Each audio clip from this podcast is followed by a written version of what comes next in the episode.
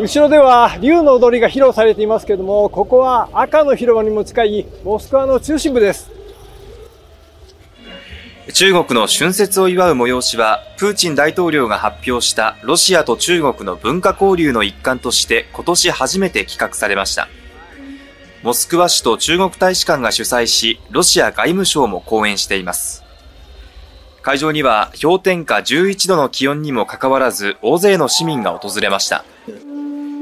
プーチン大統領と習近平国家主席は8日の電話会談で改めて両国関係はかつてない高水準にあることを確認しており、今回のイベントもアメリカと対抗するため蜜月が続く両国関係を反映した形です。大田区などによりますと、去年11月、区内の保育園で園児が散歩から帰ってきた際、園庭に停めた複数の園児が乗れる散歩用の大型ベビーカーに、0歳の園児1人が数分間取り残されたということです。園庭で遊んでいた他の園児が気がついて職員に知らせ、園児は無事保護されました。散歩には複数の職員が付き添っていましたが、それぞれ園児全員が室内に入ったと思い込んでいたということです。大田区は大きな事故につながりかねない重大な事案だと捉えているとしていて、園では職員の役割分担を改めて徹底するなど再発防止に努めるということです。今朝まで雨が降っていました輪島市からお伝えします。ボランティアの方々を乗せたバス、先ほど30分ほど前にこちらに到着しました。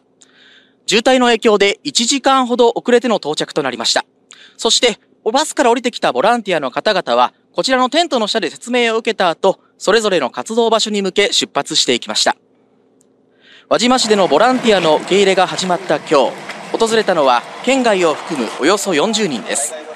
今日午前7時前、金沢市をバスで出発し、およそ4時間かけ、今日午前11時前、輪島市内の受付拠点に到着。その後、活動先の被災状況などについて説明を受けました。はい、今日どちらから来られた岐阜県から来ました。いても立ってもいれなくて、はい、あのなんとか役に立てればと思って来ました。いやもう本当に大変な思いしていると思いますんで、あの一日も早いあの復興を本当に願っております。ちょっと自分地元が石巻なんで、ぜひボランティアできればなと思ってきました。たくさん来ていただいたので、お手伝いできればなと思って、はい。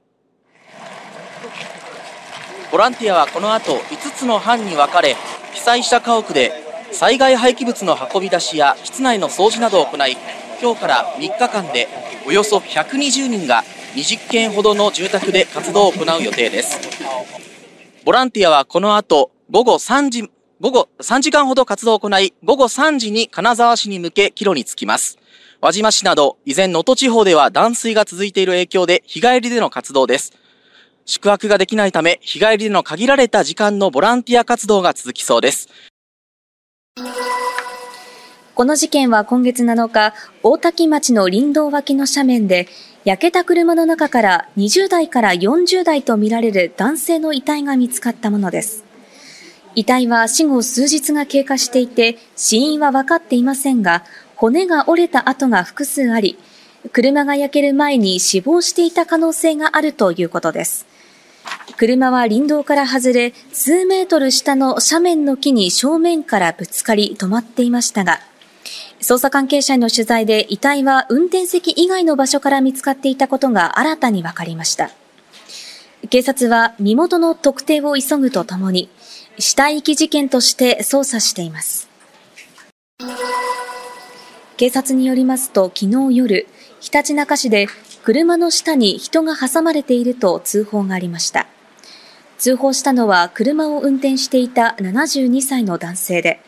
走行中に異音を感じたため、駐車場に車を止めて確認したところ、人が挟まっているのに気づいたということです。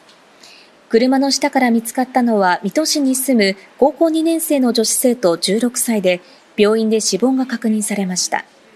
駐車場までの道路に結婚や女子生徒のバッグが残されていたことなどから、警察は水戸市内で車にひかれ、5キロ以上引きずられた可能性もあるとみて捜査しています。